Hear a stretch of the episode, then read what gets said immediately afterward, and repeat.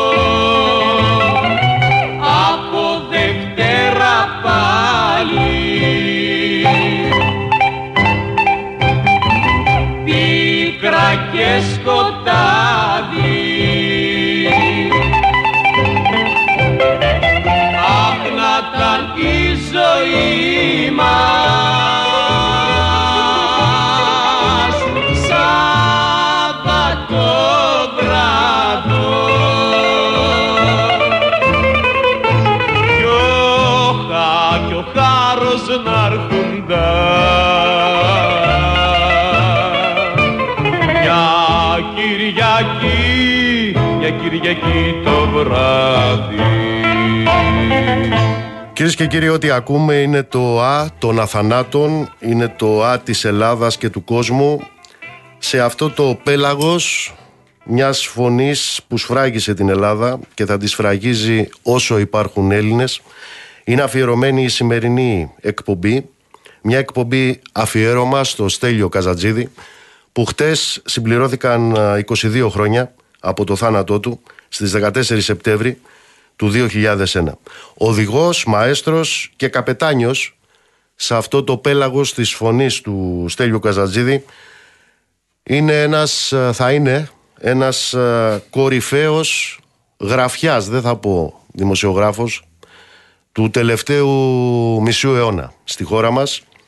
Ένας άνθρωπος ο οποίος ανάμεσα σε όλα τα άλλα μας έχει χαρίσει ένα κοιμήλιο, ένα διαμάντι, ένα βιβλίο για τον Στέλιο Καζατζίδη. Γιώργο Γιάννη, καλώς ήρθες. Καλησπέρα. Ε, με πολύ συγκίνηση με εδώ, Νίκο. Δεν χρειάζεται να ανταλλάσσουμε φιλοφρονήσεις. Εγώ στα έγραψα αυτά που νιώθω. Σε θεωρώ τον μοναδικό εναπομείνοντα, τον τελευταίο των Μοϊκανών της μαχόμενης δημοσιογραφίας, όπου ήμουν ταγμένος κι εγώ στα νιάτα μου. Και σε θεωρώ επίσης έναν άνθρωπο ο οποίος για τις ιδέες του δίνει και το είναι το ολόκληρο. Αυτό είναι δυσέβρετο στην εποχή. Κατά συνέπεια, είναι τιμή μου που είμαι στην εκπομπή αυτή και ξέρεις το πόσο σε αγαπώ και το πόσο σε εκτιμώ. Η φωνή του Καζατζίδη, γράφει ο Γιάννη, ήταν ένα φοβερό κουδούνι στα αυτιά των Ελλήνων. Η φωνή του είχε την αγωνία της εξόδου. Ένα μεσολόγγι ελεύθερο και πολυερκημένο. Είναι ένας από τους λίγους που μας γυρίζει στην απέραντη Ελλάδα. Αν υπάρχει επάγγελμα, τραγουδιστής, γράφει ο Γιάννης, τότε είναι και θα παραμείνει αρχηγός αυτού του επαγγέλματος. Το βιβλίο αυτό, και μιλάω για το βιβλίο που μας έχει χαρίσει ο Γιώργος, είναι πραγματικά μια διαφορετική ματιά σε αυτό το φαινόμενο που το όνομά του είναι Καζατζίδης.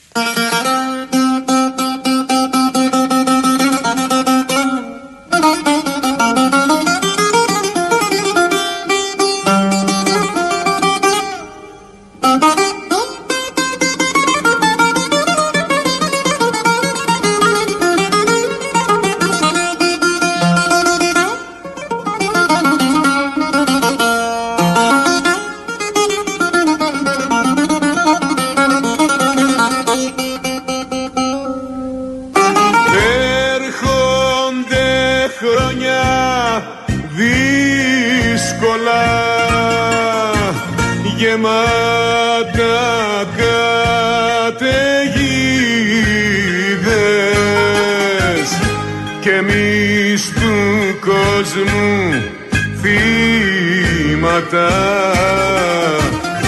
Μα τελειώτα προβλήματα Και λιγόστες ελπίδες.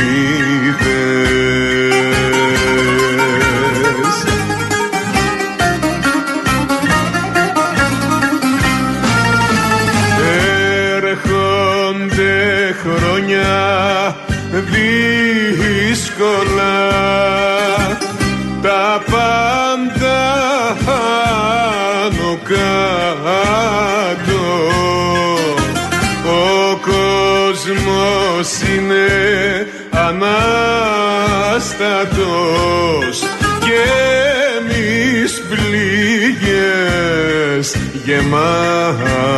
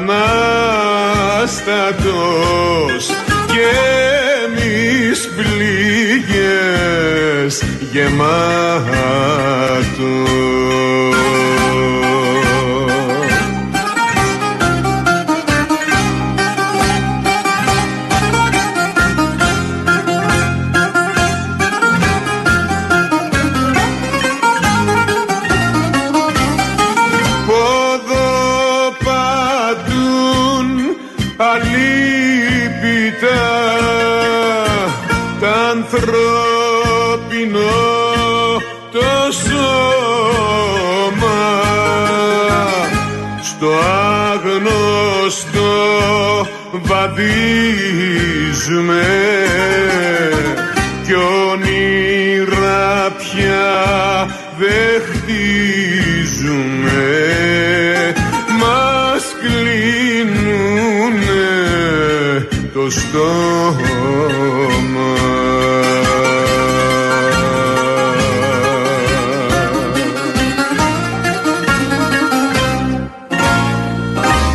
Γιώργο μου έλεγες έξω ότι η πρώτη σου συνάντηση με τον Καζατζίδη είναι μέσα στη θάλασσα. Ναι. Είναι μέσα στη θάλασσα. Μαθαίνουμε, όλοι θέλαν να πάρουν μια συνέντευξη τέλος δεκαετία του 60, νομίζω 68 εκεί γύρω. Εγώ νεαρός ρεπόρτερ στην εφημερίδα Θεσσαλονίκη, αλλά έχω δίπλα μου έναν κολοσσό, το Γιάννη Κυριακίδη. Δεν νομίζω ότι υπήρξε μεγαλύτερος φωτορεπόρτερ στην Ελλάδα από αυτόν. Αυτός δάμαζε και τους πρωθυπουργούς, τους κατέβαζε τι παρελάζει να του φωτογραφίσει. Και μου λέει, μαθαίνουμε ότι ο Καζατζίδη ψαρεύει τα απογεύματα ανοιχτά στο θερμαϊκό απέναντι από τη χαλάστρα. Και μου λέει ο, ο Κυριακίδη, θα πάρουμε ένα καϊκάκι, μου λέει, να πάμε να το βρούμε. Ε, πώς θα το βρούμε, του λέμε στη θάλασσα.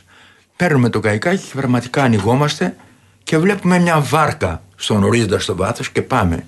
Και βλέπω τον Καζατζίδη να ψαρεύει. Και του λέω, κύριε Καζατζίδη, τι κάνετε εκεί; Και μου λέει, ταΐζω τα ψαράκια. Μου λέει, εσείς τι θέλετε εδώ; Λέω, εγώ θέλω, το βλέπω, μου λέει. Κρατάτε ένα μαγνητόφωνο. Θέλω μια συνέντευξη. Έχετε υπομονή, μου λέει. Πληθυντικό αριθμό. Του λέω, απεριόριστη. Μου λέει, βγείτε και περιμένετε μες στην ε, προκυμαία της χαλάστρας. Βγαίνω, έκανε να βγει 8, 7 ώρες και μετά μου έδωσε μια πεντάωρη συνέντευξη που έκανε πάταγο στα επίκαιρα. Έτσι το γνώρισα. Πάμε να ακούσουμε. Ε, Τάκη, θα κάνουμε τη συνεννόηση στον αέρα. Έχεις το ηχητικό που λέει Καζατζίδης εκεί. Για πάμε να ακούσουμε δύο γνώριμες φωνές. Γιατί νομίζω ότι ο λαός αγάπησε τόσο πολύ τα τραγούδια σου και τα τραγουδάει χρόνια τώρα; Και γιατί επίσης νομίζω ότι ο ελληνικός λαός σε αγαπάει τόσο πολύ εσένα σαν τραγουδιστή έτσι ώστε και όταν ακόμα δεν τραγουδάς πάντα να είσαι πρώτος και όταν ακόμα δεν εμφανίζεσαι στα κέντρα πάντα εσένα να ζητάνε. Πώς ερμηνεύεις αυτό το περίεργο φαινόμενο; Ο λαός, Γιώργο, κρίνει πάντα σωστά. Τουλάχιστον αυτό διδάχτηκα όλα αυτά τα χρόνια. Ύστερα μην ξεχνάς ότι τα θέματα που κατά καιρούς έχω τραγουδήσει ήταν τα καθημερινά του προβλήματα. Δηλαδή η αδικία, η φτώχεια, η ξενιτιά, ο καημός της μάνας, ο πόνος του χωρισμού της αγάπης. Νομίζω πως αυτά είναι αρκετά.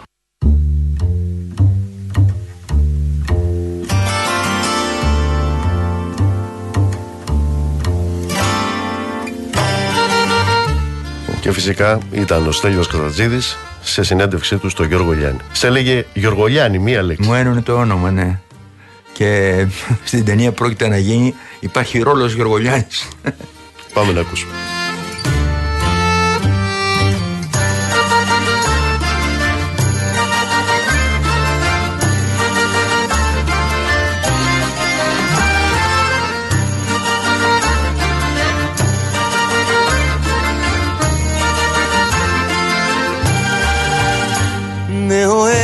Νεοέλληνες με γεια σας Τα καινούρια σας τα στέκια.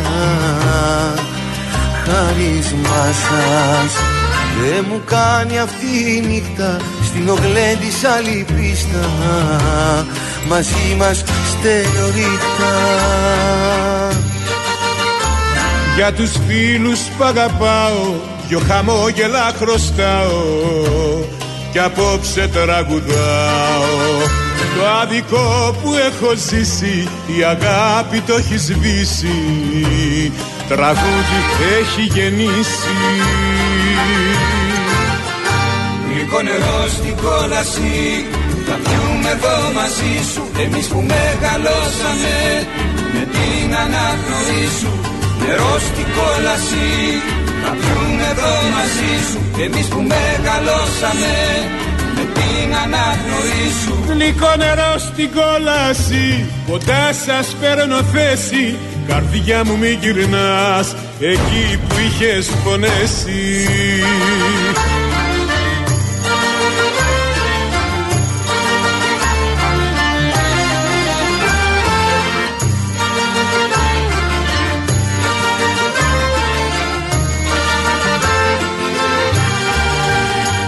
Στην Ελλάς του δυο χιλιάδες γίναν όλοι βασιλιάδες Λαϊκοί τραγουδιστάδες.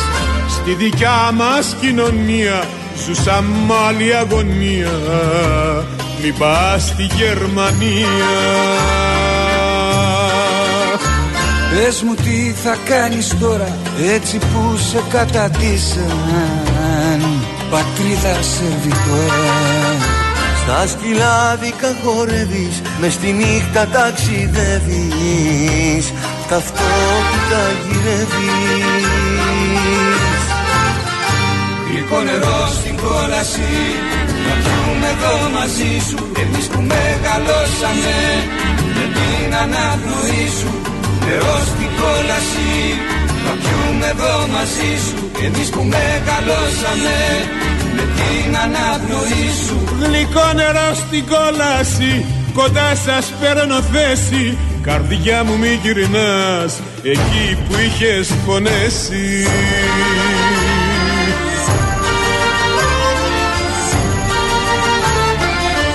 Για μας αυτά είναι προφανή Γιώργο, αλλά δεν ξέρω οι νεότεροι για να καταλάβουν γιατί πράγμα μιλάμε.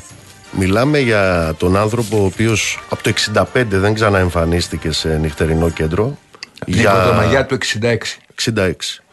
Ε, παρά το γεγονός ότι δεν εμφανιζόταν πουθενά, ήταν πάντα πρώτος. Μιλάμε για έναν άνθρωπο ο οποίος δεν δισκογράφησε για μια δωδεκαετία με εκείνη την κόντρα με την εταιρεία. Ναι. Άρα λοιπόν η απουσία του Καζατζίδη, η φυσική του απουσία αυτά τα 22 χρόνια έχει προϋπάρξει, η αθανασία του έχει επιβεβαιωθεί ενώ ήταν εν ζωή. Αλήθεια. Πολύ μεγάλη αλήθεια. Και πρέπει να πω ότι υπάρχουν, δύο, υπάρχουν μέσα μου δύο Καζαντζίδης.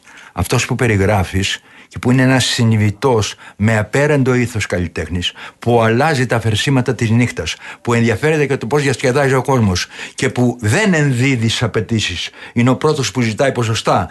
Πρέπει να του ανάβουν ένα κερί οι τραγουδιστές γιατί παίρνουν τώρα τα χρήματα που παίρνουν και ξαφνικά είναι και ο δεύτερος Καζαντζίδης στο τέλος που δεν θέλω την έχω την εικόνα αυτή μέσα μου, που οφείλεται μάλλον στην ασθένεια τη βαριά από την οποία είναι πλήγη. Αυτός ο Κατζαντίδη ο πρώτος είναι πραγματικά ένα ενάρατο άτομο, έτσι όπως το έχω γνωρίσει, ένας άνθρωπος που θυσιάζεται, που δίνει στους άλλους πράγματα, γενναιόδωρο. Εδώ τώρα τους Κασιμιχαίου. Οι Κασιμιχαίοι, γιατί πήγε ο Κατζαντζίδη να τραγουδήσει, Γιατί εκτιμούσε τους τείχου που γράφανε. Είχαν ήθος τα τραγούδια του Κατσιμιχαίων. Δεν πήγε με πολλούς, με δύο-τρεις πήγε.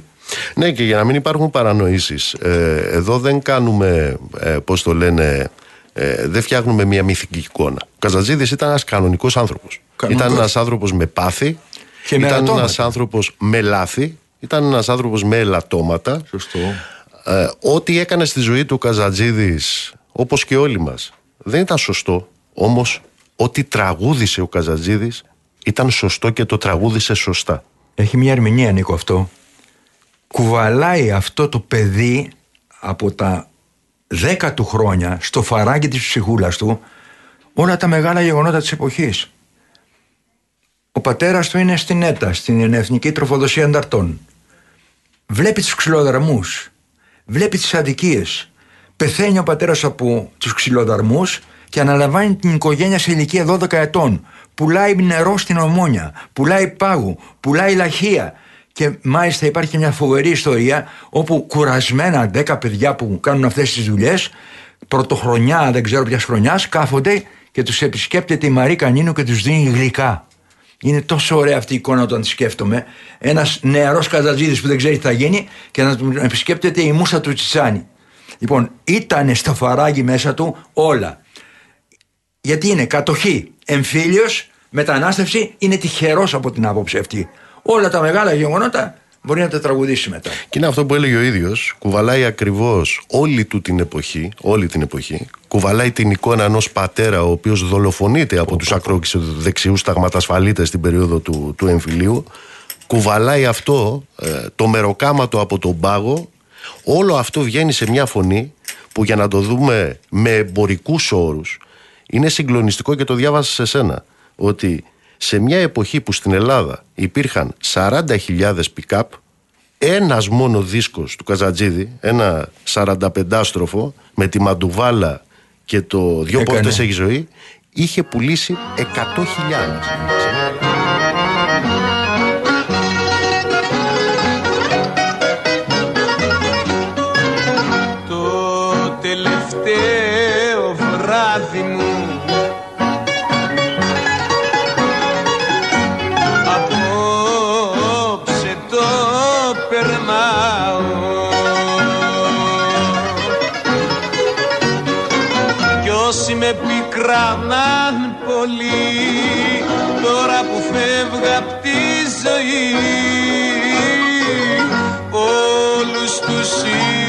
συγχρονάω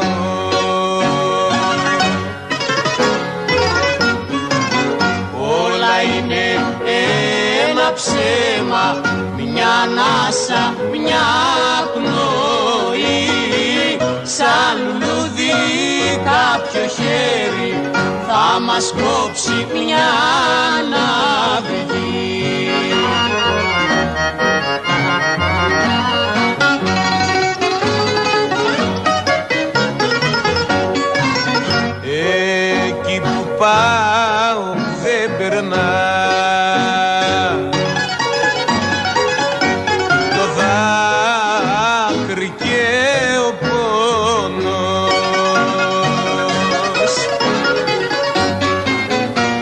βάσανα και οι καημοί.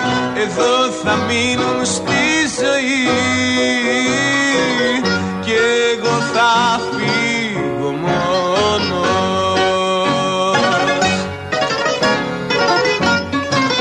Όλα είναι ένα ψέμα Μια ανάσα, μια πνοή. Σαν λουλούδι κάποιο χέρι Θα μας κόψει μια ναυγή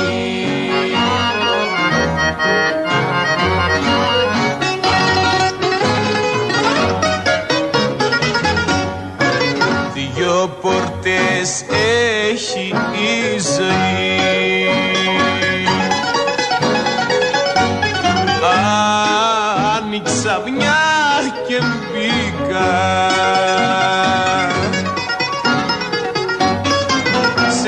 Σεριάνισα ένα πρωίνο Κι ώσπου να έρθει το δειλινό Από την άλλη βγήκα.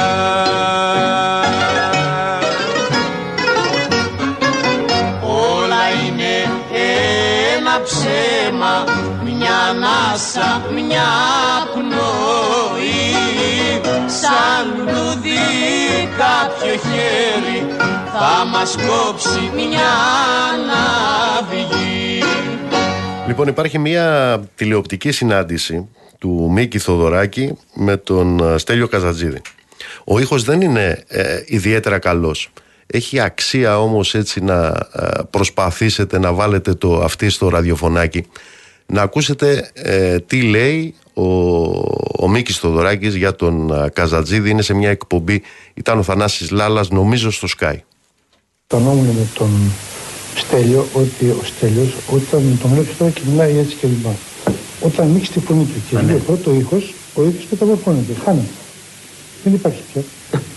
Χάνεται, δεν, δεν έχει τον εαυτό του. Το μάλλον δεν είναι πάνω. Όταν κάνει ηχογράψη ή τραγουδάει σε συναυλία και το δεις στο Στέλιο, δεν ελέγχει τον εαυτό του. Και νομίζω ότι αυτό είναι πάρα πολύ επίπονο για την ίδια. Το καταλαβαίνει ο άνθρωπος αυτό. Είναι τρομερά επίπονο. Αυτό το οποίο το δώρο το οποίο μας δίνει αυτή τη φοβερή φωνή που την βγάζει, η οποία δεν είναι το μέταλλο που έχει, είναι η καρδιά του που έχει μέσα. Ότι αυτός σαν ένας, ε, όπως ήδη το βλέπεις, ένας σκεύος που πάει και την μάνα την οποία λάτρευε, αυτός έχει μέσα, ποιος ξέρει τώρα, έχει ήχους και φωνές όλων αιώνων μέσα. Κουβαλάω μέσα μου. Κουβαλάω μέσα. Όταν λοιπόν αυτός βγει έξω, δεν τον έχει ο ίδιος.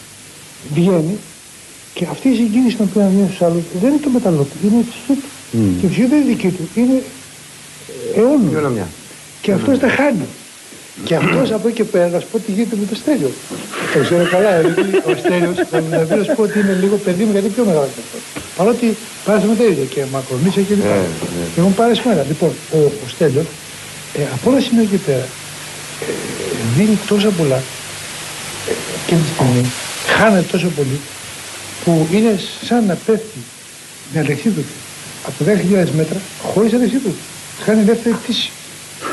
Και σε 10 με 100 μέτρα ανοίγει το αλεξίδωτο και προσγειώνεται. Αλλά καμιά φορά φοβάται δεν προσγειώνεται, θα, θα πάει τα όλα του. Θυμάστε πώς Και πήγατε γι' να το αυτό- συναντήσετε; Στάω, στάω. στάω. Και γι' αυτό ο Στέλιος, ο Στέλιος έχει μια τα ονειρά, δεν το καταλαβαίνει κανένας. φοβία να τραγουδάει. Ο Στέλιος, αυτό το φοβερό πράγμα που λέει ότι ο μηχανής Στέλιος φοβάται να τραγουδήσει. Και λένε άλλες το εξαιτούγουλε και λέει «Μπα, ο Μάτσας, το... δεν είναι τίποτα από αυτά. Εγώ το ξέρω καλύτερα. Ο Μάτσας, ο, ο Στέλιος φοβάται τον εαυτό. Κανένα δεν έχει άλλο πάνω από αυτό. Κάτι με ανάγκασε όμως να φοβάμαι. Άλλα, άλλα αυτά. Αυτά είναι για μένα το πρώτα. Διότι κοίταξε, έχεις δώσει, γιατί έχει φτάσει, να φτάσει ένας άνθρωπος, όπως είναι ένας τέλος, επιφωνεί του, να αισθάνεται ότι εκεί δένονται πάνω από εκατομμύρια Έλληνες και κρεμιούνται πάνω έτσι, θα σπουργείται. Το δεν γίνεται άλλο. Είναι φαινόμενο. Το να βρεις αγωνιστές, κατάλαβες σαν το στέλιο, είναι μια φορά στα Είναι μια φορά στα χίλια χρόνια. χρόνια. Να σας πω, τι είναι αυτό που έχουν αυτές οι φωνές; Ε, Τι είναι αυτό που έχουν αυτές οι το φωνές; θείο, παιδί μου. Είναι το χάρημα του Απόλλωνα και του Διονύσου. Έτσι, Ε, πέρα. από εδώ ο Απόλλωνα, από εκεί ο Διόνυσος τελείωσε. ε, τελείωσε. το χάρισμα του Απόλλωνα και του Διονύσου κάθε χίλια χρόνια. Αλλά ξέρεις, ε, ε, ξέρετε, αυτό που μας πρόσφερε ως αποτίμηση ε, προφορικό το λόγο ο Θοδωράκης, ε, μας το έχει προσφέρει και γραπτά σε αυτό, ξαναλέω, το βιβλίο «Διαμάτι και Κιμήλιο» του Γιώργου Λιάννη. Γιώργο, θα μου επιτρέψεις να διαβάσω Ναι, βέβαια. αυτή την επιστολή; Βέβαια, ναι, γιατί την έστειλε λίγο πριν το τυπώσω. Η επιστολή λοιπόν του Μίκη Θοδωράκη για το Στέλιο Καζατζίδη στο βιβλίο του Γιώργου, του Γιώργου Λιάννη, Στέλιος Καζατζίδης, η φωνή, η ψυχή, η ζωή του. Γράφει ανάμεσα στα άλλα ο Μίκης Θοδωράκης. Ο Στέλιος και εγώ είμαστε παράλληλα ποτάμια που έτρεχαν ορμητικά προς τη θάλασσα. Ο ένας λαϊκός του Μόχθου, ο άλλος λαϊκός του Ξεσηκωμού. Ο ένας στη μηχανουργία, ο δεύτερος στα βράχια. Γι' αυτό όταν έσμιξαν τα ποτάμια μας, οι καρδιές και το τραγούδι μας έγιναν χήμαρος με ήχο που έσφαζε γλυκά τις καρδιές του Νταλικέρη και του Επαναστάτη. Μετά τη Χούντα, λέει ο Θοδωράκης, καθόμασταν μια μέρα μαζί στην ταράτσα του σπιτιού μου και βλέποντας την Ακρόπολη, θυμάμαι, του είπα «Έχεις καταλάβει ποιος είσαι Στέλιο. Σε βλέπω και δεν μπορώ να καταλάβω από πού βγαίνει αυτή η φωνή. Για μένα είσαι φαινόμενο και μετά από σένα δεν θα υπάρξει άλλος. Είναι κρίμα για μένα, γράφει ο Θοδωράκης στο βιβλίο του Γιώργου Λιάννη, γιατί είμαι βέβαιος ότι μαζί του θα πήγαινα τη μουσική μου ακόμα πιο μακριά και πιο βαθιά. Γιατί αυτή η φωνή δεν ήταν μονάχα όμορφη και επιβλητική. Είχε προπαντός ήθος. Ο πόνος και το ράγισμα που σε πονούσε γλυκά είχε ταυτόχρονα το μεγαλείο και την περηφάνεια του απλού, του αληθινού και του πάντα προδομένου λαού μας. Αυτού του λαού που είναι μισός στον αγώνα για τη ζωή και ο άλλος μισός μπροστά στις κάνες του εκτελεστικού αποσπάσματος. Είναι ένας ύμνος, θα τολμήσω να πω κάτι ε, Νίκο εδώ, δηλαδή τολμάει ο Θοδωράκης που μας εξηγεί αργότερα για ποιο λόγο θα πλάτενε η μουσική του με τον Καζαζίδη, ήθελε να κάνει το άξονεστή με Καζαζίδη και Μπιθικότσι. Και δεν το πραγματοποίησε αυτό το όνειρο. Είχε πει όχι ο, ο Καζατζίδης. Αλλά εδώ πέρα μας λέει όμως ότι είσαι ο μεγαλύτερος και δεν θα υπάρχει άλλος. Δηλαδή κρίνει ακόμα και τον Πυθικότσι εδώ, που ξέρουμε όλοι ότι είχε τεράστια δυναμία. Και για να είμαι ειλικρινής, εγώ του θεωρώ ισοϊψεί τους τραγουδιστές, με τον Πυθικότσι να έχει καλύτερο ρεπερτόριο, απλώς ο Τσανταζίδη είναι ωκεανό. Είναι δηλαδή μόνος του.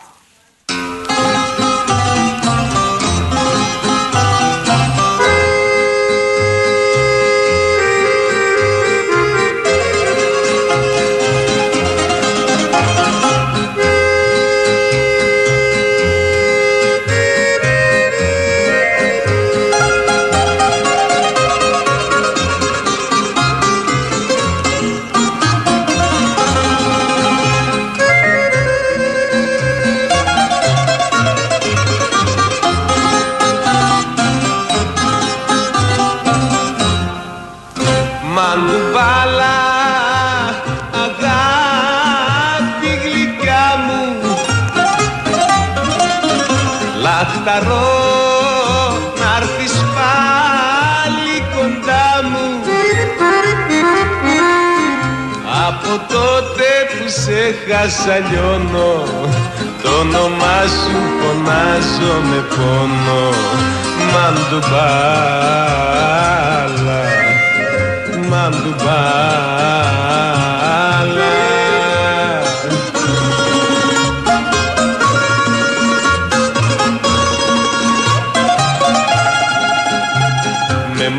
μάτια κλαμμένα στους δρόμους γυρνώ. Μια χαμένη αγάπη ζητάω να βρω. Μια χαμένη αγάπη ζητάω να βρω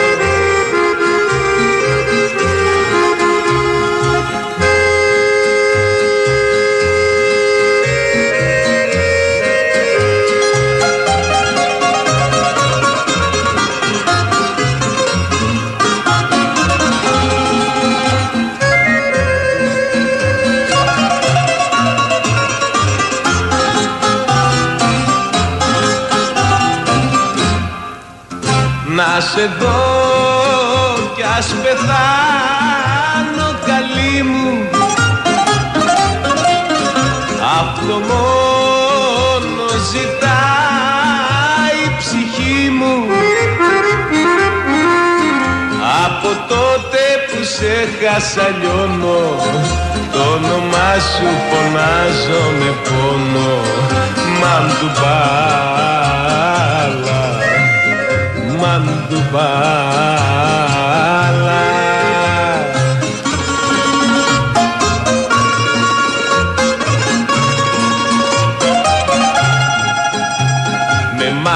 μάτια κλαμμένα στους δρόμους γυρνώ. Μια χαμένη αγάπη ζητάω να βρω. Μια χαμένη αγάπη ζητάω να βρω. Μια χαμένη αγάπη ζητάω να βρω. Μια χαμένη αγάπη ζητάω να βρω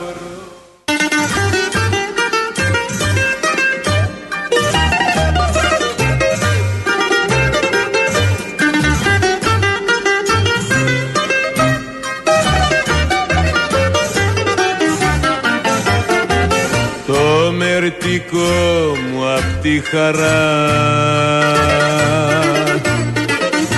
Μου το έχουν πάρει άλλοι. Γιατί είχα χέρια καθαρά. Και μια καρδιά μεγάλη γιατί είχα χέρια καθαρά.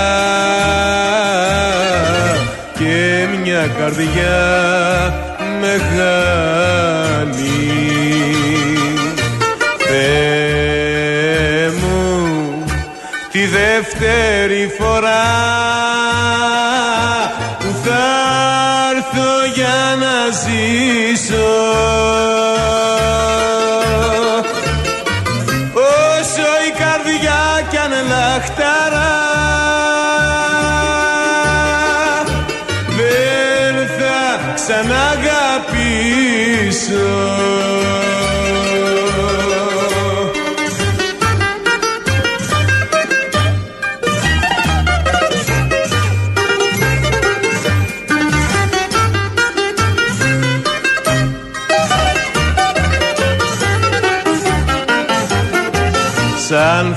θαλασσόδαρτο σκαρί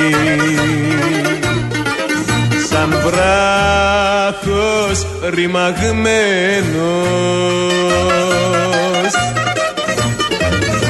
Ήρθα σαν ξένος στη ζωή και ξαναφεύγω ξένος ήρθα σαν ξένος στη ζωή και ξαναφεύγω ξένος. Θεέ μου τη δεύτερη φορά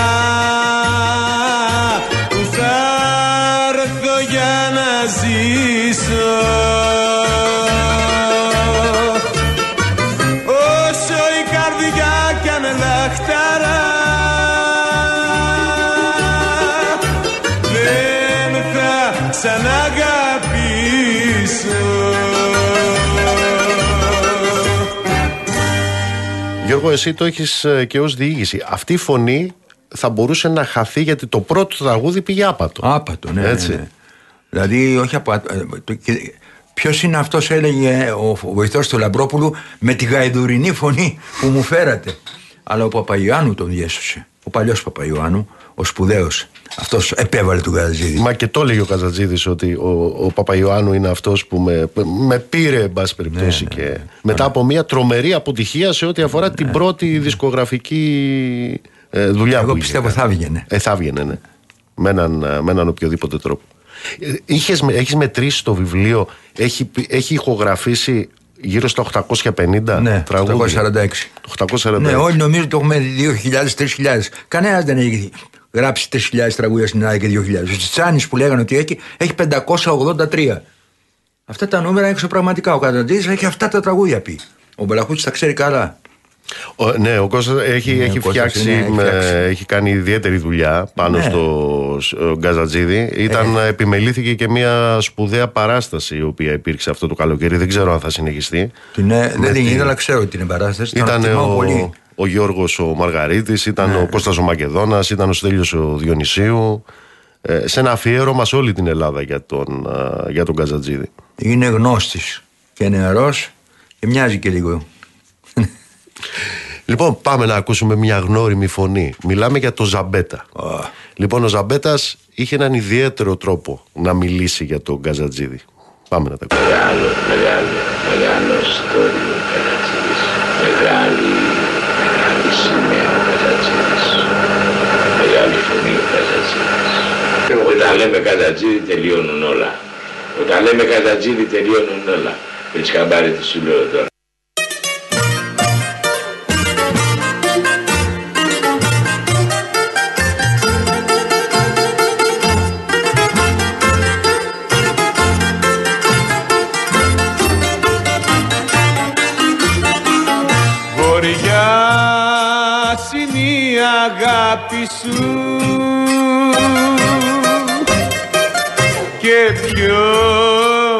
Με γλιτώσει.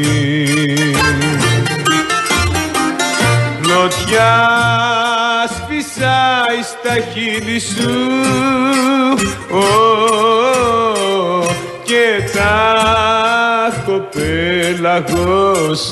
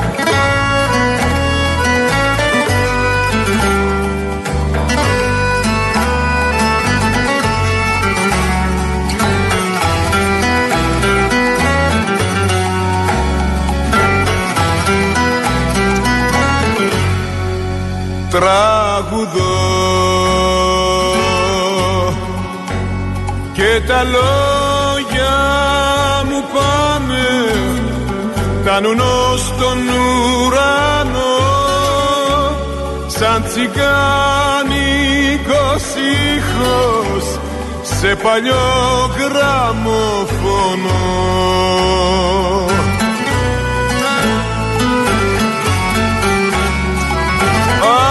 Άκου και μη μιλάς η κιθάρα στενάζει απόψε. Άκου και μη μιλάς. Στο τραγούδι μου νόημα δώσε. Το καημό και το πόνο μου νιώσε. Άκου και μη μιλάς.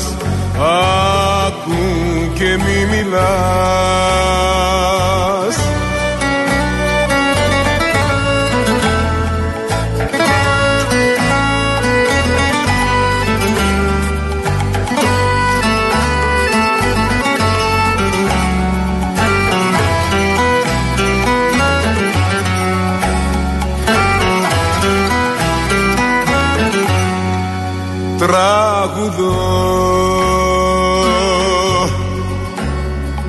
τα χείλη μου σπάνε μες στο γκρίζο δειλινό και με παίρνεις στη νύχτα το πικρό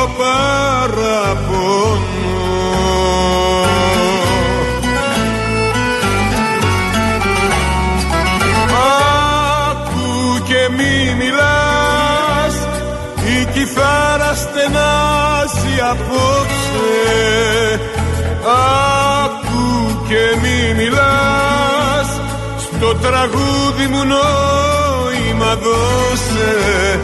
Το καημό και τον πόνο μου νιώσε. Άκου και μη μιλάς. Άκου και μη μιλάς Καλησπέρα, καλησπέρα σε όσους μπήκατε τώρα στη συχνότητα. Δεύτερη ώρα της εκπομπής. Είστε συντονισμένοι στον Real FM 97 και 8 στην Αθήνα. Ο Τάκης Μαυράκης είναι στη ρύθμιση του ήχου. Η Ειρήνη Κούρτη είναι στο τηλεφωνικό μας κέντρο. Είναι μια εκπομπή αφιερωμένη στον Στέλιο Καζατζίδη, στο Α της Ελλάδας και του κόσμου. Μια εκπομπή που δεν την κάνουμε τελικά για το Στέλιο Καζατζίδη, για μας την κάνουμε. Για να βγούμε από τη Μαυρίλα και από τη Λάσπη. Οδηγός και μαέστρος, επαναλαμβάνω σε αυτή την εκπομπή, είναι ένας ε, κορυφαίος γραφιάς του τελευταίου μισού αιώνα σε αυτή τη χώρα, ο Γιώργος Γιάννης. Και τώρα λοιπόν παραμερίζω γιατί στην ε, τηλεφωνική γραμμή είναι ένας τεράστιος συνθέτης. Γιώργο, λόγος σε σένα. Τάκη; Έλα, Γιώργο. Δίπλα μου έχω τον Νίκο Μπογιόπουλο, ένα αστέρι της δημοσιογραφίας και είμαστε ναι. και οι δύο εδώ έτοιμοι να σε ακούσουμε. Μόλις ακούσαμε το τραγουδό. Το πώς, άκουσα, ναι. Πώς ναι, έγινε αυτή η θρηλυκή επάνωδος του Καζαντζίδη και γιατί διάλεξε εσένα; Ε, τι να πω, εγώ δεν μπορώ να πω τίποτα. Ε, τώρα άρεσαν το τραγούδια μου και υπήρχε, υπήρξε μια, ε, πώς το λένε, μια φιλία και μια φιλία παραπάνω από φιλία. Με εμπιστεύτηκε σαν συνθέτη και κάναμε τόσα πράγματα ξεκινώντας το 88, 1988 και με την παρουσία της δικής σου αν θυμάσαι. Ναι, ήμουνα στην ηχογράφηση. Εκεί στο Σιέρα στη Μεσογείο και εν συνεχεία το 94, 95 και το τελευταίο το 97. Ήταν ο Στέλιος Καρατζίδης, τι να σου πω Γιώργο μου, ότι νιώθω ορφανός και με μερικούς άλλους τραγουδιστές που φύγανε νιώθω μια ορφάνια διότι με ποιον να μιλήσω, με ποιον, ε, σε ποιον να δώσω τραγούδια έτσι όπως έχει καταντήσει η δισκογραφία αυτή την εποχή. Πάντα ζω με την ανάμνηση ειδικά του Στέλιου και την αγάπη που μου είχε και φυσικά του είχα κι εγώ Κύριε Σούκα, εσείς κουβαλάτε 1,5 αιώνα μουσική ζωή. Η οικογένεια των Σουκαίων τόσο δεν χαρίζει πολιτισμό σε αυτή τη χώρα, 1,5 αιώνα. Ναι. Να είναι πάπο προς πάπο που λέμε. Της παραδοσιακής μουσικής, α, είμαι μέλος της παραδοσιακής οικογένειας αυτής οι οποίοι δυστυχώς έχουν φύγει από τη ζωή, έχω μείνει ο τελευταίος. Με αυτή την εμπειρία που έχετε, με αυτή την... ε, είστε αιωνόβιος υπεραιωνόβιος μουσικά. Ο Καζατζίδης είναι αιώνιος κύριε Σούκα; Ο Καζατζίδης τι, Είναι αιώνιος. Καμία για Αθάνατος. πάντα. ε, βέβαια, ούτε λόγος δεν, ούτε, ούτε, το- ούτε που το συζητάμε καθόλου. Είναι αιώνιος. Αιώνιος δεν υπάρχει περίπτωση ε, έστω και, και σε 100 και σε 200 χρόνια δεν υπάρχει περίπτωση να ξαναβγεί τέτοια φωνή, τέτοια ερμηνεία, τέτοιο πράγμα αυτό που ήταν ο Στέλιος Καζατζίδης. Είμαι σίγουρος 100% ότι δεν υπάρχει τέτοια περίπτωση. Τάκη μου, γιατί τον λατρεύει ο ελληνικός λαός, Γιατί τον έχει ακόμα στο εικονοστάσι, Γιατί τον έχει ακόμα πρώτον τον πρώτον; Τι το διαφορετικό έχουν τα τραγούδια του και τι το διαφορετικό έχει η χρειά της φωνής του; Τα τραγούδια τι είναι το Στέλιο ή τα δικά μου μαζί με το Στέλιο; Τα δικά σου μαζί με το Στέλιο κυρίως μας ενδιαφέρουν τώρα. Τραγούδια ε, αγάπης, τραγούδια μερικά κοινωνικά. Ε, έγραψα με την ε, σπουδαία που, που λείπει για αυτή βέβαια ε, από τη ζωή την ε, Σότια Τσότου και με κάποια καινούργια παιδιά τα οποία είχαν ταλέντο και άρεσαν στο Στέλιο οι στίχοι δηλαδή που γράφαν τα παιδιά. Με εμπιστεύτηκε βέβαια ο Στέλιος.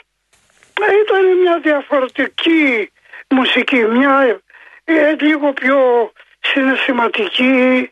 Ε, μου έλεγε κιόλα ο Στέλιος ότι θα θέλω τα τραγούδια απλά και ωραία και δεν θέλω πολλές φιωριτούρες μου έλεγε και πολλά πράγματα.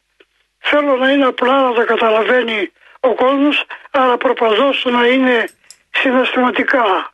Είναι και ο τύπος μου τέτοιος που είμαι συναισθηματικός άνθρωπος και ίσως εκεί ταιριάξαμε με το Στέλιο.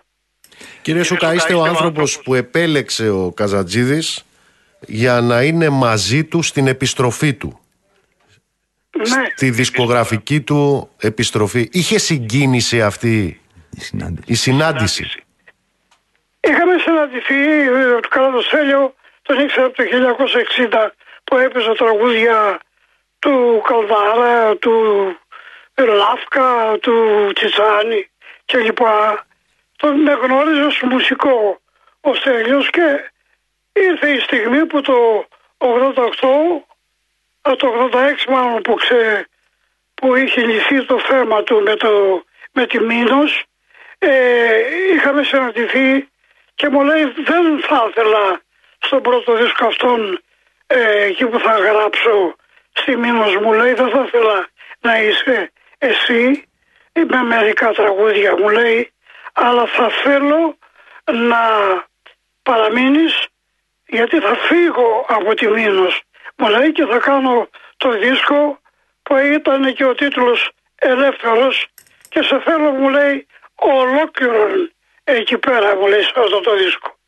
Και που του έγραψα τα τραγούδια ε, δεν ε, μόνος του το είπε και σε κάποιες συναντεύξεις ότι ό,τι σου φέρνει ο Σούκας δεν πετάς τίποτα.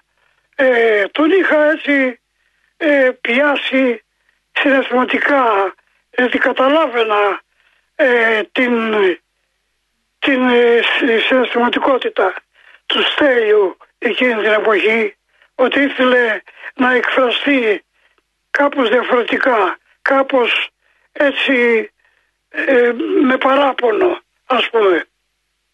Λοιπόν, για να κλείσουμε, εγώ που ήμουν παρόν σε αυτή την ηχογράφηση, σου λέω ότι πιο συγκινητικό πράγμα που έχω ακούσει πάρα πολλές ηχογραφήσεις από εκείνη τη βραδιά δεν θυμάμαι. Ε, από εκείνη τη μέρα μάλλον δεν θυμάμαι. Θυμάμαι δηλαδή τον Καρατζίδη να είναι με τα ακουστικά και εσύ να είσαι εκεί στην κονσόλα κοντά σε μένα, ναι, και πόσο εκ- έκπληξη μου έκανε ότι τα τραγούδια δεν τα έλεγε με δυσκολία. Τα έλεγε σαν να τα έχει μελετήσει 100 χρόνια. Έτσι δεν είναι; Ναι, ναι. Έτσι, έτσι. Έτσι. Είχε μια, μια θέληση και μια αυτή και μια αγάπη. Γιατί βρήκε, δεν ξέρω, βρήκε στον εαυτό μου έτσι μια... Ε, το βλέμμα μου και το βλέμμα του ήταν ε, καθαρά.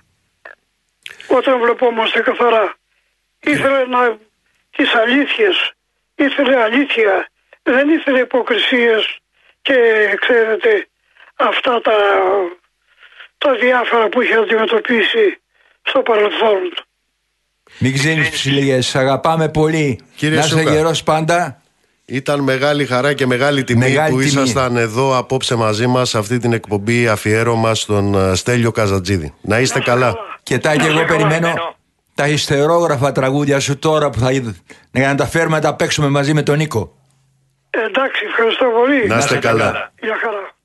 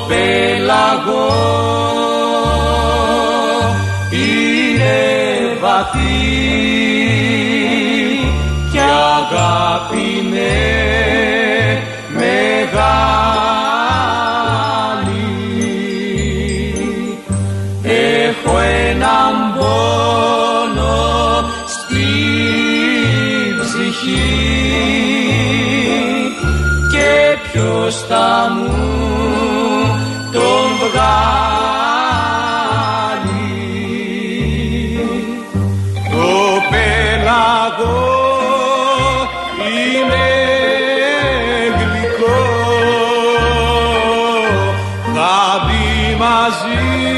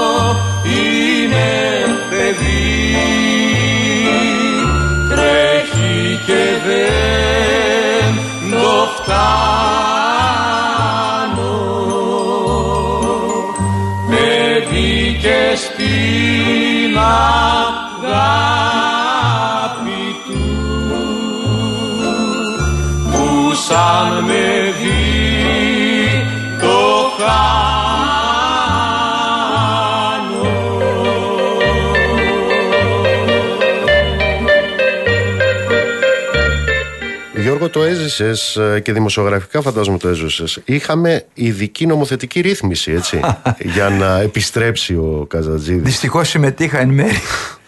Δυστυχώς. Και είναι εξοργιστικό δηλαδή. Να νομοθετήσει μια κυβέρνηση και ένα κράτος Γιατί ο Γαζατζίδης ζητούσε να κρατικοποιηθεί η φωνή του. Να κοινωνικοποιηθεί, τι έλεγε. Ε; Το καριδωμένο λαρίγκι τον έλεγε ο Βασιλικός. Μα ο άνθρωπος είχε επιβδίσει.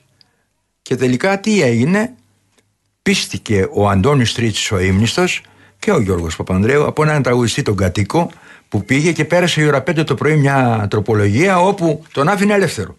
Ήταν η, η ρύθμιση με την οποία καταργήθηκαν οι ισόβιες συμβάσεις τότε. Ε; Ε.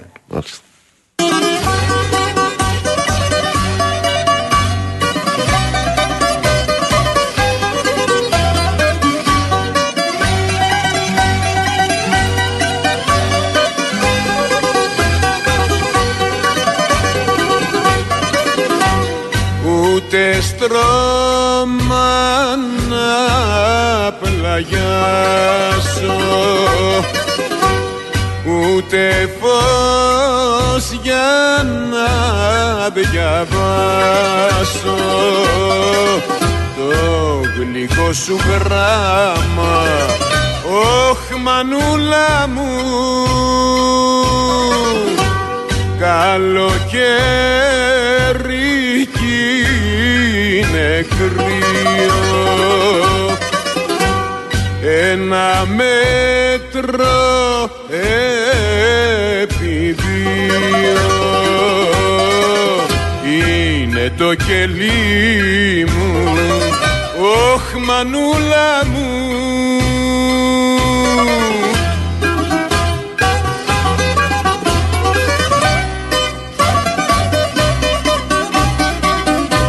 Μα εγώ δεν ζω γονατιστός Είμαι της γερακίνας γιος Είμαι της γερακίνας γιος.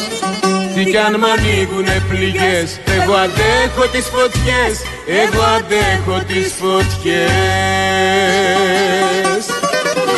Μα να μην λυπάσαι Μα να μη με κλαις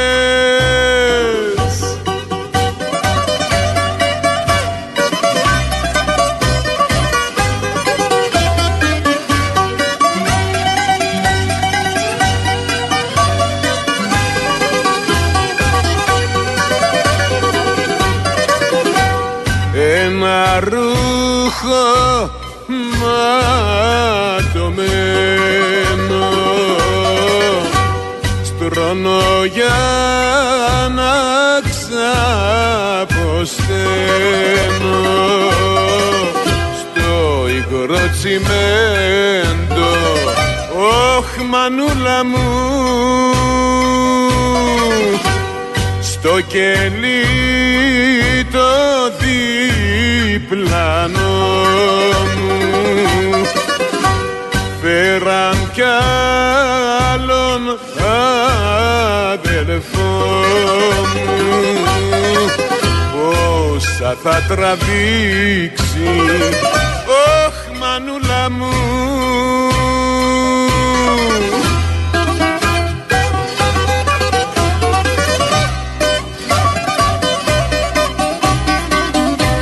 εγώ δεν ζω γονατιστός Είμαι της γερακίνας γιος Είμαι της γερακίνας γιος Τι κι αν μ' ανοίγουνε πληγές Εγώ αντέχω τις φωτιές Εγώ αντέχω τις φωτιές. Μα να μην λυπάσαι Μα να μην με κλαις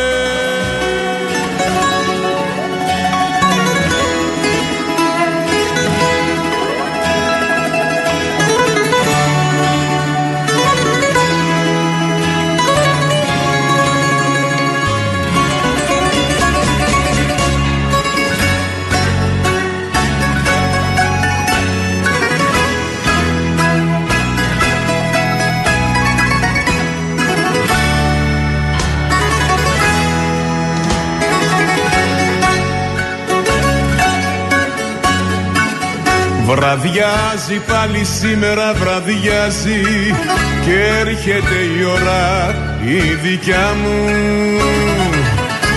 Αυτή που σαν που καμισό ταιριάζει με τη μελαγχολία στην καρδιά μου. Βραδιάζει. Φεύγει της νύχτας μια ζωή Δεν το αντέχω το πρωί Με τους κυρίους στα κασμίρια τους σφιγμένους Εγώ τη νύχτα μόνο ζω μαζί με εκείνους που αγαπώ. Με τους παράνομους και τους αδικημένους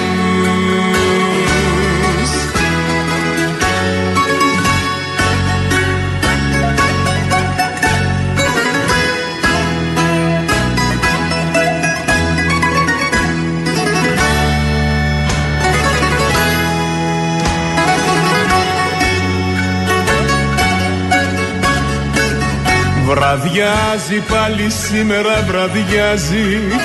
Και τότε το τραγούδι σιγοπιάνω Σαν μάνα το σκοτάδι μ' αγκαλιάζει.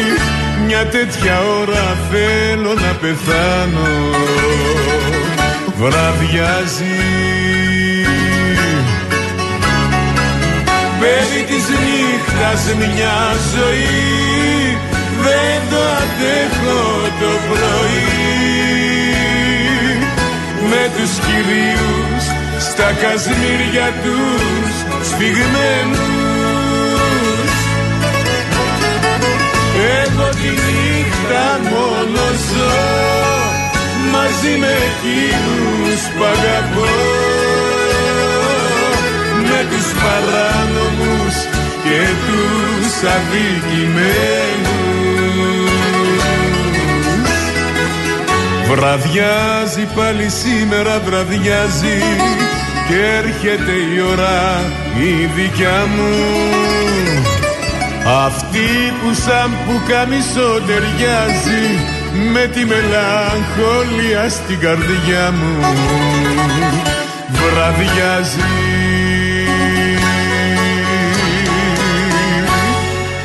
Λοιπόν, ένας άνθρωπος που το μεράκι του, οι γνώσεις του, η έρευνά του, το γράψιμό του έχει μετατραπεί σε ένα κοινό μας θησαυροφυλάκιο σε ό,τι αφορά αυτούς τους μεγάλους, αλλά και συνολικά το έπος της ελληνικής μουσικής, είναι ο άνθρωπος με τον οποίο θα μιλήσουμε τώρα. Κώστας Μπαλαχούτης. Κώστα, καλώς ήρθες.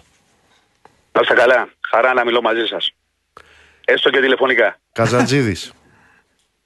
ε, ο πρώτος μεταξύ ίσων της μεγάλης σχολής της δεκαετίας του 50, των ανθρώπων που έτσι μπήκαν στα σπίτια μας, στις οικογένειές μας, στα εικονοστάσια που, που χαρακτήρισαν την καθημερινότητα του Έλληνα με τρόπο απαράμιλο και μοναδικό. Και βέβαια όταν λέμε Καζατζίδη, εννοούμε Τσιτσάνης, Παπαϊωάννου, Ευτυχία, Δερβενιώτης, Βίρβο, Πιώτη, Μπακάλης, Καλδάρας, Πυθαγόρας, Κολόπουλος, Σούκας, Πολεκανδριώτης. Τώρα ξεχνάω πολλούς. Άκης Πάνου. Άκης Πάνου, ξεχνάμε τους μουσικούς που ήταν μαζί με τον Καζατζίδη, γιατί όλοι αυτοί βάλαν ο καθένας στην τέχνη τους στα μεγάλα διαμάδια που χάραξαν επανάληπτα. Δηλαδή, μιλάμε για το, ε, στην ουσία για το νέο λαϊκό τραγούδι μετά, τη, ενώ μετά το ρεμπέτικο, μετά τη, από τις αρχές όπως διαμορφώθηκε από τις αρχές της δεκαετίας του 50 και μετά. Έλεγα... Αυτά τα διαμάδια που εξακολουθούν να μας αφορούν, θα έλεγα. Έλεγα Κώστα για αυτή την ε, εξαιρετική παράσταση που έχετε στήσει, που εγώ την είδα το καλοκαίρι στην Πάτρα, με το Μαργαρίτη, με το Μακεδόνα, με το, με το Διονυσίου η ανταπόκριση του κόσμου είναι αυτή που φανταζόμαστε όταν ακούει ε, Καζαντζίδη; Είναι θερμή η ανταπόκριση του κόσμου. Ε, ανάλογα παίζει μια εκδηλώσεις και οι παραστάσεις και οι περιοδίες παίζουν ρόλο και πώς κοινωνούνται. Η επιτυχία τους ή όποια αποτυχία τους. Ε, παίζει ρόλο βέβαια το κάστρο το οποίος στη συγκεκριμένη, το επιτελείο τέλος πάντων, στη συγκεκριμένη περίπτωση είναι εκλεκτό. Ε, η συμμετοχή πάντως ήταν και αριθμητικά αλλά και θα έλεγα η θερμότητα της βραδιάς ήταν μεγάλη. Ο κόσμος τραγουδούσε τα τραγούδια του, τα διαμάδια αυτά που λέγαμε των μεγάλων δημιουργών που ερμήνευσε μοναδικά ο Καζατζίδης, που συνδημιούργησε μαζί τους. Όμως κάπου τον Καζατζίδη ε, μπορεί και να πρέπει να τον δούμε και αλλιώς στις μέρες μας, έτσι. Πώς; Δηλαδή όταν λέμε μια παράσταση, ε, δεν, δεν σημαίνει ότι επειδή παίζουμε τα τραγούδια και τα αποδίδουμε, ε, ότι ίσως να μην αρκεί πλέον αυτό στους σύγχρονους καιρούς. Ίσως να θέλει και λίγο ε, μια πιο ε, νευρική διαδραστική προσέγγιση προς ε, νεότερες ε, ηλικίες. Εννοείς ε, η εποχή του ίντερνετ θέλει ίσως ε, και άλλα όργανα; Όχι άλλα όργανα. Μπορεί, κοίταξε, ο, ε, μ, το Όχι αφήγημα- όργανα από την άποψη της μουσικής, επικοινωνίας εννοώ. Ναι, ναι, όχι και πέρα από την επικοινωνία και σωστής σημότητα, ας πω ακόμα. Οι λεπτομέρειες καμιά φορά κάνουν τη διαφορά. Ε, Κωστάκη. το πρέπει να γίνει. Γεια σου, Γιώργο. Τώρα, παιδί. λοιπόν, Κωστάκη, άκουσε με αγόρι μου.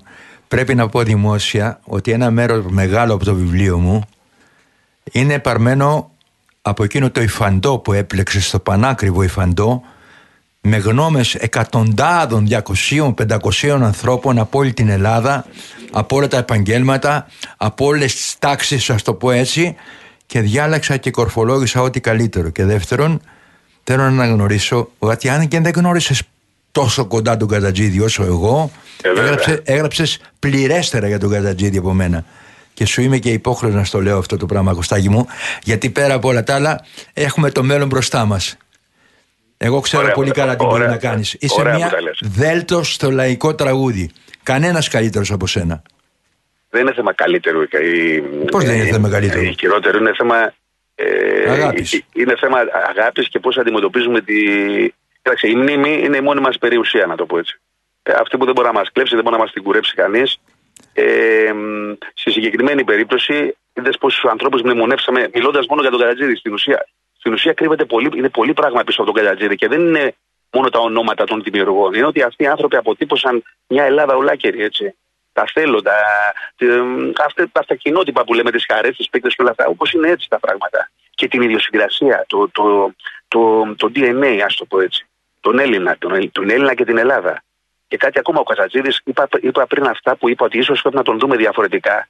Γιατί στο, στην ελευθερία των πραγμάτων, δηλαδή στο διαδίκτυο, το, το ελεύθερο εισαγωγικά, και όχι στα καπελωμένα κόλπα που, που δυστυχώς και το ραδιόφωνο ντρέπεται σήμερα να παίξει Καζατζίδη. Έτσι. Όχι, ο- οι εξαιρέσεις είναι μετρημένες, λιγοστές. Όμως στο διαδίκτυο ο Καζατζίδη σήμερα έχει 40 τραγούδια πάνω από το 1 εκατομμύριο στο YouTube.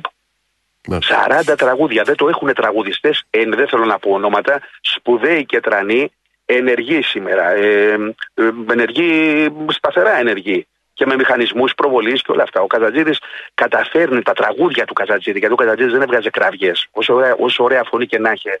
Ε, έλεγε, έλεγε λόγια, λόγια που είπαμε των κορυφαίων, λόγια που λόγια με νόημα. Και το γραδιάζει έχει νόημα και το Συνελάς του 2000 έχει νόημα και το έρχονται χρόνια δύσκολα έχει νόημα. Και το τραγουδό βέβαια έχει νόημα σαν ερωτικό τραγούδι. Έχει, έχουν, ε, έχουν, είναι πυκ, πυκνωμένα τραγούδια του Καρατζίδη. Ακόμα και οι εισαγωγές των, τραγουδο- ε, το- οι εισαγωγές των τραγουδιών ε, είναι μοναδικά. Και μην ξεχνάτε ότι αυτά τα τραγούδια γίνονται επιτυχίες από το 66 μέχρι σήμερα εν τη απουσία του Καζατζίδη. Ο Καζατζίδη δεν πούλησε ποτέ, τη- δηλαδή τις μεγάλες του επιτυχίες και στη δεκαετία του 60. Είναι φαινόμενο μοναδικό παγκοσμίως. Δηλαδή τα χνάρια, το ψωμί της ξενιτιάς, του Άκη Πάνου τα τραγούδια που είπε στο Χαονίκος, το νυχτερίδες και αράχνες, το γυρίζω από τη νύχτα, το υπάρχω. Άντε, πες το υπάρχω, το παίξει τηλεόραση. Όλα αυτά που σας λέω τα νωρίτερα. Ε, μ, το αγριολούλουδο δεν τα τραγούδισε ποτέ ο Καζατζίδη ζωντανά στο κοινό. Ναι, είναι η, τραγούδια αυτά- περίοδος, είναι η περίοδος που έχει αποχωρήσει από το πάλκο. Βεβαίως. Τα τραγούδια, ακόμα και τα νεότερα που σας ανέφερα τώρα το βράδυ, με- με- μετά το βραδιάζει τέλος πάντων που είπαμε, γίνονται επιτυχίες ερήμην του. Δηλαδή ο άνθρωπος μόνο τα τραγουδάει και αναγκάζει όλους τους άλλους τραγουδιστές να τα τραγουδάνε. Οι άλλοι, οι άλλοι τα τραγουδάνε στον κόσμο. Οι άλλοι τα ταξιδεύουν. Μια λέξη να μου πεις. Το πρώτος μεταξύ ίσων, ως προς τον Πετικότσι το καταλαβαίνω. Ποιος άλλος δηλαδή; Ω προς τον Αγγελόπουλο, ως προς το Γαβαλά, ως προς το. λέω άντρες, μόνο ε, σερνικού, ως προς το Περπινιάδη, ε, ως προς το Διανυσίου. Η ομάδα είναι αυτή, έτσι. Θα βάζα και το Μενεδιάντη και το Σαγοραίο. Η ομάδα είναι η ομάδα της, αυτή, η γενιά- οι άνθρωποι της δεκαετίας ε, που αναδείχθηκαν στα χρόνια του 50. Αυτοί, και στις γυναίκες έχουμε αντίστοιχες καταστάσεις. Δηλαδή, έχουμε τη Λίδια, έχουμε την Γκρέι, έχουμε την Πολυπάνου, έχουμε τη Μέρι Λίντα και έχουμε και άλλες, δεν λέω προς Θεού, αλλά Και τη αυτές- αυτές Μαρινέλα. είναι οι αγίες. Η Μαρινέλα, κοίταξε, α, η Μαρινέλα έγινε στην άλλη δεκαετία. Μπορεί να, μπορεί να προπήρχε, όπως πολλοί ευστοχαλέ, αλλά το στίγμα της, το προσωπικό και. Τα βρήκε το- αργότερα. Φάνηκε στη μετά Καζατζίδη εποχή. Και άργησε λίγο, υπήρξε και, ένα, δια- υπήρχε και μια σιωπή έτσι δύο χρόνων, α το πούμε έτσι, μέχρι να έρθει η Πέτρα, μέχρι να έρθουν οι καλαμιές και όλα αυτά. ε, Μια ακολούθησε. τελευταία ερώτηση από μένα. Σήμερα ο Καζατζίδη θα μπορούσε να τραγουδήσει τίποτα; Ο Καζατζίδη, κοιτάξτε, μέχρι το 2000. Ε, Σήμερα, μέχρι το σήμερα. 2000, σήμερα τα πάντα θα μπορούσε να τραγουδήσει ο Καρατζίδης. Ο Καρατζίδης... Ε, ε, μ, από ποιον; Ο Καρατζίδης θα Ποιος αναζητούσε... τα έγραφε δηλαδή; θα, μα ο Καζατζίδης θα, ε, να ξέρεις ότι τα τραγούδια τη δεκαετία του 70 που είπαν ο Ξανθάκης, ο Ζακυνθινάκης, ε, όλη αυτή η σχολή τέλος πάντων που, του Καζατζίδη, ο Παπαδάκης, ο Τσετίνης, ήταν τα περισσότερα τραγούδια, ήταν αυτά που δεν, και γινόντουσαν κάποιες επιτυχίες, ήταν αυτά που δεν επέλεγε ο Στέλιος. Ο Στέλιος τα άφηνε στην άκρη κάποια τραγούδια. Είχε ένα ένστικτο μοναδικό, δεν τι είπε από τον Τζιτσάνι. Δεν τι είπε, είπε τα καλύτερα των καλύτερων. Βέβαια, γιατί και οι καλύτεροι, όταν γράφαν με την προοπτική να τα πει ο καλύτερος, ξεζουμίζανε τον εαυτό τους ή του, του δίναν τα φιλέτα, ας πούμε. Έτσι, είναι, είναι αυτονόητο. Αλλά και είδε ποια είπε στην ευτυχία ναι και ποια είπε όχι. Στην ευτυχία είπε ναι στο δύο πόρτες, το αν είναι αγάπη έγκλημα. Δεν ξέρει που έλεγε, είχε ένστικτο καλάτσι. Νίκο, να υποκληθούμε; Ο Μπαλαχούτης είπα, είναι το κοινό μας θησαυροφυλάκιο. Κώστα, ε, θεώρησε αυτή την κουβέντα προθάλαμο, Έτσι, πρελούδιο αγόρι μου. μιας συνάντησης εδώ στο στούντιο. Με τα χαράς. Να σε καλά. Σε ευχαριστούμε. Καλό βράδυ, Καρδιάς. Κωστάκη, Κωστάκη. Χάρηκα πολύ.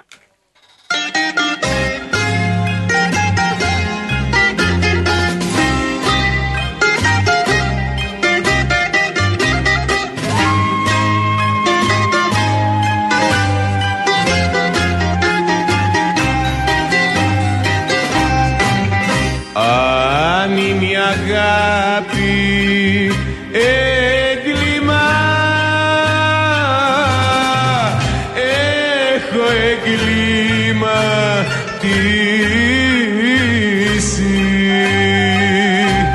και συνεχώς θα εγκληματώ αφού δεν το μετανώ που σε έχω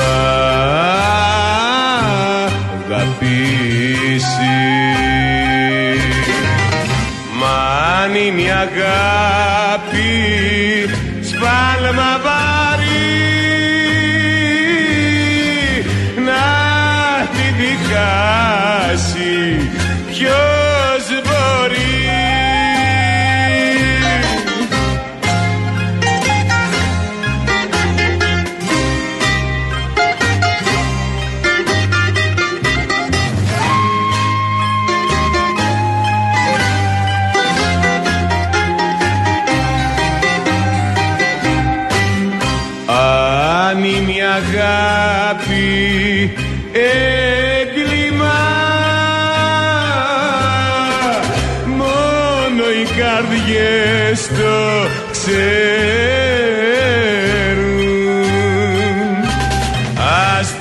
δικαστώ μαζί με αυτές τις εγκληματικές καρδιές που κλαίνε εκεί υποφέρουν Μα αν είναι η αγάπη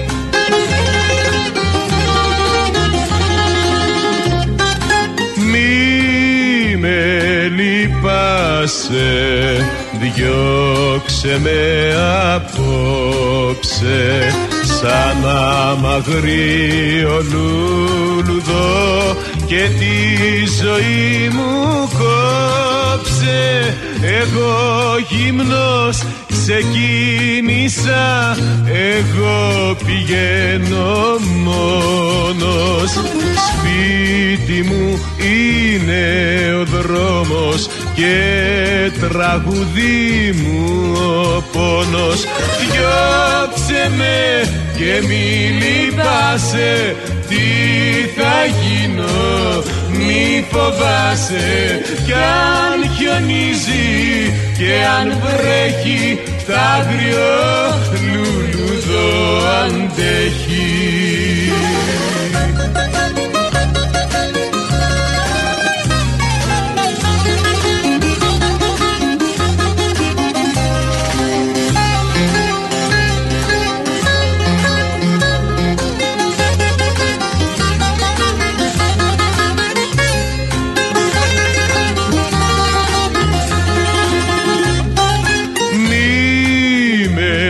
κρατήσεις μονάχα από συμπόνια το κρύο το συνήθισα θα αντέξω και στα χιόνια. Εγώ γυμνός ξεκίνησα εγώ πηγαίνω μόνος. Σπίτι μου είναι ο δρόμος και τραγουδί μου ο πόνος Διώξε με και μη λυπάσαι. Τι θα γίνω μη φοβάσαι. Κι αν χιονίζει και αν βρέχει τ' άγριο λουλουδό αντέχει. Κυρίες και κύριοι, ήταν μια δίωρη εκπομπή που θα έπρεπε να είναι 12ωρη. Αφιερωμένη, αφιέρωμα τιμής και χρέους, θα έλεγα, στη μεγαλύτερη φωνή του έπους του ελληνικού τραγουδιού, στο Στέλιο Καζατζίδη. Με αφορμή το γεγονός ότι χτες συμπληρώθηκαν 22 χρόνια από τον θάνατό του. Ε, αλλά δεν υπάρχει θάνατος για αυτούς τους αθάνατους και πόσο μάλλον για αυτόν που ο Μπιθικότσης έλεγε αν εγώ είμαι η Ακρόπολη αυτός είναι ο Παρθενώνας ήταν μεγάλη χαρά και τιμή που ήσουν εδώ, Γιώργο Γιάννη. Σε ευχαριστώ πολύ για αυτό το ταξίδι που κάναμε μαζί. Νίκο μου και εγώ θέλω να πω ότι θα φιλώ το χέρι του Καζατζίδη στον αιώνα τον άπαντα και σε σένα υποκλίνομαι με το καπέλο που δεν φοράω σήμερα. να είστε όλοι και όλες καλά, ψυχή βαθιά. Το ραντεβού μας είναι τη Δευτέρα στις 7 το απόγευμα.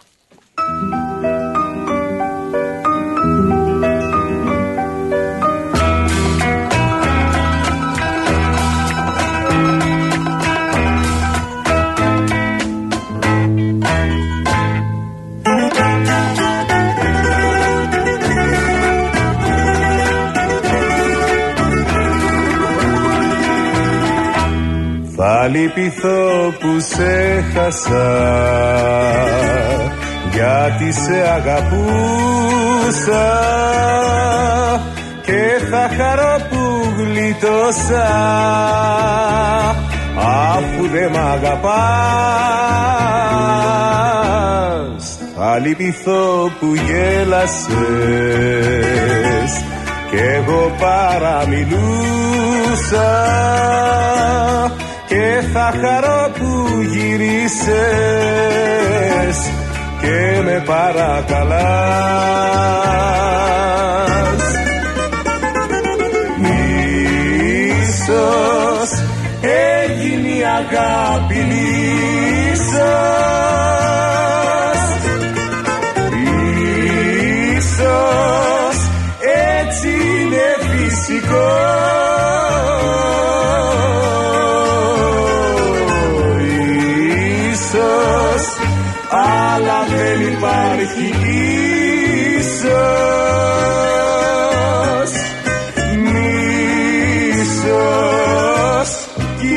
κάτι τραγικό.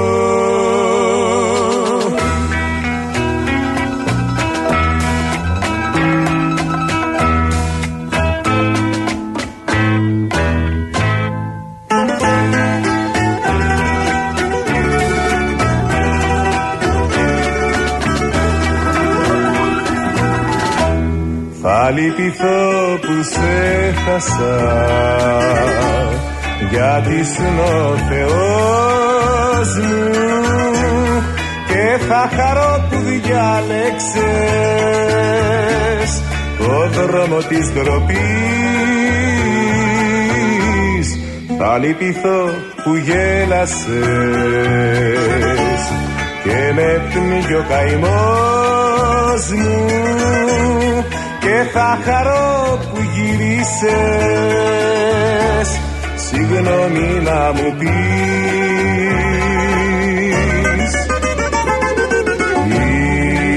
Ίσως έγινε η αγάπη ίσως Ίσως έτσι είναι φυσικός